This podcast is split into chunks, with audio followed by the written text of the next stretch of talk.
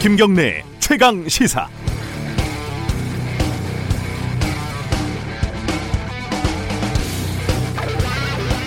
제가 요즘 주로 하는 일이 후배들 기사를 수정하는 이른바 데스크 역할입니다. 후배도 아니고 기사도 아니지만 오늘은 이분 말을 좀 고쳐드리고 싶은 욕구가 생깁니다. 황교안 자유한국당 대표 등은 지난달 30일 창원 경남FC 경기장에서 규정을 어기고 선거운동을 하다가 제지당했습니다. 구단 측은 사전에 고지했다. 한국당은 아니다. 몰랐다. 진실 게임을 벌이고 있는 모양인데 어찌됐건 규정을 어긴 것은 사실이고 경남FC는 이제 큰 불이익을 당할 수도 있습니다. 황교안 대표는 사과를 했는데 잘 들어보십시오. 규정을 지키기 위해서 나름대로 노력을 했는데 혹시 부족한 부분이 있었다고 한다면 앞으로 그런 일이 없도록 하겠다. 사과를 할 때 절대 쓰지 말아야 할 세 가지 표현이 있습니다. 첫 번째, 만약 내가 잘못했다면 같은 가정법 사과 안 됩니다. 두 번째, 미안해. 그 다음에 하지만 그런데 이런 말을 붙이면 또 안 됩니다. 세 번째, 실수했다라고 하면 되지 실수가 있었다 이렇게 유체 유체 이탈식으로 사과를 하면 안 됩니다. 아, 이 황 대표의 사과에는 이 쓰지 말아야 할 세 가지 표현이 모두 들어가 있습니다. 저 짧은 문장에 세 가지를 다 넣을 수 있다니 제가 고칠 수 있는 경지를 넘어선 것 같아서 포기하겠습니다. 4월 2일 화요일 김경래 최강 시사 시작합니다.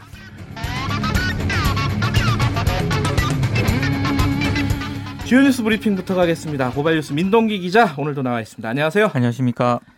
이 오세훈 전 시장이 노회찬 전 의원에게 관련된 얘기를 했네요. 이게 좀 부적절한 말 같기도 하고 그래요. 네. 어떤 말이죠? 창원 지원 유세에 나섰는데요. 네. 노회찬 전 의원에 대해서 돈 받고 스스로 목숨을 끊은 분 이렇게 표현을 해서 논란이 제기가 됐습니다. 네. 창원 반송시장에서 유세를 진행을 했는데 네. 상대방 후보인 정의당이 유세하는 것을 보니까 노회찬 정신이라는 걸 자주 얘기하는 것 같다. 돈 받고 스스로 목숨 끊은 분의 정신을 이어받아서 다시 정의당 후보가 창원 시민을 대표해서 되겠느냐 이렇게 주장을 했습니다. 네. 정의당이 강력히 반발을 했는데요. 정호진 정의당 대변인이 서면 브리핑을 가졌는데 차마 입에 담을 수 없는 극악무도한 망언을 쏟아냈다. 음. 변호사 출신으로 사자 명예훼손이 어떤 범죄에 해당하는지 범죄의 무게를 본인이 잘 알고 있을 오, 오세훈 전 시장은 자신의 말에 대한 응분의 책임을 져야 한다. 이렇게 주장을 했습니다. 이게 뭐 법적인 문제를 좀 넘어서서 정치적으로 예, 이런 발언이 적절한지에 대해서는 좀 논란이 있을 것 같습니다. 네. 제가 오프닝에서도 말씀드렸는데 황교안 대표가 어, 축구장에서 했던 유세 때문에 경남 FC가 징계를 받을 위기에 처했다 이런 얘기 있죠? 징계가 좀 불가피할 것 같은데요. 예. 프로축구 연맹 경기위원회가 어제 경기 평가 회의를 가졌는데 자유한국당의 경기장 내 선거 유세와 관련해서 규정을 위반해서 징계가 필요하다고 결론을 내렸습니다. 네. 이에 따라 연맹 사무국이 이 문제를 논의하기 위해 오늘 상벌위원회 회부를 결정을 했는데 징계는 좀 피하기 어려울 것으로 예상이 되고 있습니다. 네. 그리고 중앙선거관리위원회가 이번 선거 유세에 위법 소지가 있다고 보고요. 자유한국당의 행정 조치인 공명선거 협조 요청을 했습니다. 네. 선거법 위반 소지가 있기 때문에 앞으로 재발하지 않도록 행정 조치를 취한 건데요. 자유한국당은 유감을 표명을 했습니다. 네. 아, 이 제가 그, 말, 그 말씀을 빠뜨렸네요. 이 사과를 할 때 절대 쓰지 말아야 할 세 가지 이거는 네. 이 정재승 카이스트 교수 있지 않습니까? 아, 예. 그분이 쓴 책이 있어요. 그 쿨하게 사과하라. 거기에 나온 말이었습니다. 네. 자, 인용 인용을 반드시 밝혀야 될 것 같아서. 네. 자, 그 최근에 두 명의 장관이 낙마를 했습니다. 장관 후보자가. 네. 그 청와대는 어, 인사 라인에 대해서는 문제 없다 이런 입장이죠. 민정수석과 인사수석 책임론이 제기가 됐는데 청와대 쪽에서 특별한 문제가 파기된 게 없고 문제가 네. 없으니 특별한 조치도 없다 이런 입장을 밝혔습니다. 네. 윤도한 국민소통수석이 어제 정례 브리핑을 가졌는데요. 시스템으로 걸을 만큼 걸렀다. 흠결이 있는데도 잡아내지 못한 것은 아니다라고 강조를 했고 부동산 투기나 아들 호화 유학 논란 등에 대해서도 지명할 때는 문제가 없었다라고 말을 했습니다. 네. 윤 수석은 조동호 후보자와 관련해서 미국에 있는 아이에게 돈을 보내기 위해 전세금을 올렸다는 게 자극적으로 보도가 됐는데 그 사실이 문제인지 인사청문회에서 대답을 한 게 문제인지 판단해 봐야 한다라고 얘기를 했고요. 네. 최종호 후보자에 대해서는 주택을 세 채 가진 것이 흠결인지 모르겠으나 국민 정서에 괴리된 점과 후보자의 능력을 견줘서 어떤 것을 우선으로 할지 판단하기 어렵다라고 말을 했습니다. 네. 윤도한 수석의 발언이 알려지면서 여권에서도 청와대 상황 인식을 우려하는 목소리가 제기가 됐습니다. 윤도한 수석도 사과를 하는 방법을 다시 한번 좀 배워야 될 것 같은 느낌이. 관련된 내용은 2부에서 좀 자세히 다뤄보도록 하겠습니다. 네. 자, 자사고 문제가 좀 시끄럽네요.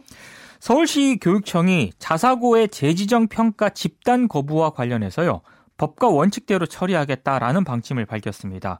오는 5일까지 자사고들이 운영 성과 보고서를 제출하지 않으면 공시 등의 자료를 활용을 해서 원칙대로 평가 절차를 진행하겠다고 밝혔는데요. 네. 자사고 재지정 평가는 5년마다 하거든요. 네. 그런데 자사고들이 자체 평가한 운영 성과 보고서를 교육청에 제출하는 것부터 시작을 합니다. 네. 올해 평가 대상인 서울 지역 자사고 13곳은 자사고 주기기가 목적인 평가라고 주장을 하면서 집단으로 이번에 보고서를 내지 않았습니다. 아, 평가를 거부한 거군요. 그렇습니다. 예. 이들은 부당한 평가 지표 철회, 뭐 평가위원 선정 시 자사고 추천 등을 요구를 하고 있는데요. 네. 하지만 서울시 교육청은 평가 거부 자체만으로는 자사고 지정을 취소하지 않겠다는 방침이지만 음. 마감 시한까지 만약에 자료를 내지 않는 자사고는 평가에서 낮은 점수를 받기 때문에 결과적으로 자사고 지위를 잃을 가능성이 굉장히 높은 상황입니다. 네, 자사고 문제 이게 되게 예민한 문제라서 좀 더 지켜봐야 될 것 같습니다. 네. 유치원 소식도 하나 들어와 있네요. 한겨레 보도인데요. 네. 지난해 국회 국정감사에서 박용진 더불어민주당 의원이 사립 유치원 비리 의혹을 제기를 했는데 네. 이후에 각 교육청의 고발로 수사 대상에 오른 전국 사립 유치원이 52곳에 이르는 것으로 나타났습니다. 네. 광주시 교육청이 고발을 가장 많이 했는데요. 21건을 고발을 했는데 이 가운데 15건이 감사 거부 및 자료 미제출 관련이었습니다. 음. 대구시 교육청은 14곳의 사립 유치원을 경찰에 수사 의뢰를 했고요. 이외에 경남 교육청은 사립 유치원 8곳을, 울산과 인천은 각각 2곳을, 서울, 강원, 경기, 경북, 부산도 각각 한 곳을 고발하거나 네. 수사 의뢰를 한 그런 상황입니다. 네. 그리고 이덕선 전 한유총 이사장에 대해서 검찰이 구속영장을 신청을 했는데 그렇죠. 네. 오늘 영장 실질 심사가 예정이 되어 있습니다. 구속이 될 수도 있겠군요. 그렇습니다. 자, 국내 기업인들 중에 그러니까 뭐 주로 재벌 총수들이죠. 네. 이 무리를 일으킨 기- 어, 총수들이 많은데 오히려 연봉은 굉장히 많이 받고 있다면서요. 무리를 별로 일으키지 않았어도 연봉은 많더라고요. 보니까. 아 그래요? 지난해 국내에서 가장 많은 연봉을 받은 기업인이 이웅열 코롱 그룹 전 회장이었는데 456억이로 조사가 됐고요. 1년에요? 그렇습니다. 음, 오너가 아닌 그 셀러리맨 연봉 1위는 권호연 삼성전자 회장이었습니다. 70억. 근데 4년째 1위를 차지하고 있습니다. 이분은. 네. 근데 사회적 무리를 일으킨 총수들도 있는데 예. 문제는 이분들이 여전히 고액 보수를 받고 있다는 점인데요. 대표적으로 조양호 한진그룹 회장입니다. 네. 지난해 받은 연봉만 무려 107억인데 대한항공에서 32억 31억 받았고요. 한진칼에서 26억, 한국공항에서 23억, 진에어에서 14억을 받았습니다. 네. 연봉을 밝히지 않은 4개 계열사까지 합치면 총액은 더 많다고 합니다. 음. 그리고 일감 몰아주기 혐의로 공정위가 고발을 검토 중인 대림산업의 이해욱 회장은 지난해 100억이 넘는 연봉을 받았다고 하는데요. 이게 가능한 이유가 여러 계열사의 이사로 겸직을 하면서 연봉을 따로 받기 때문이고요. 또 보수를 정하는 게 이사회지 않습니까? 네. 근데 이사회가 총수의 영향력 아래에 있기 때문에 아무래도 사회적 무리를 일으켜도 보수, 보수는 줄지 않고 있는 그런 상황인데 사회 이사의 적극적인 개입 그리고 제어 장치가 절실히 필요하다라는 지적이 나오고 있습니다. 조양호 회장이 사내이사 연임이 안 되면서 퇴직금으로 수백억을 받을 것 같다 이런 보도도 있었죠. 퇴직금이 뭐 엄청나게 예. 몇백억이라는 그런 얘기가 있습니다.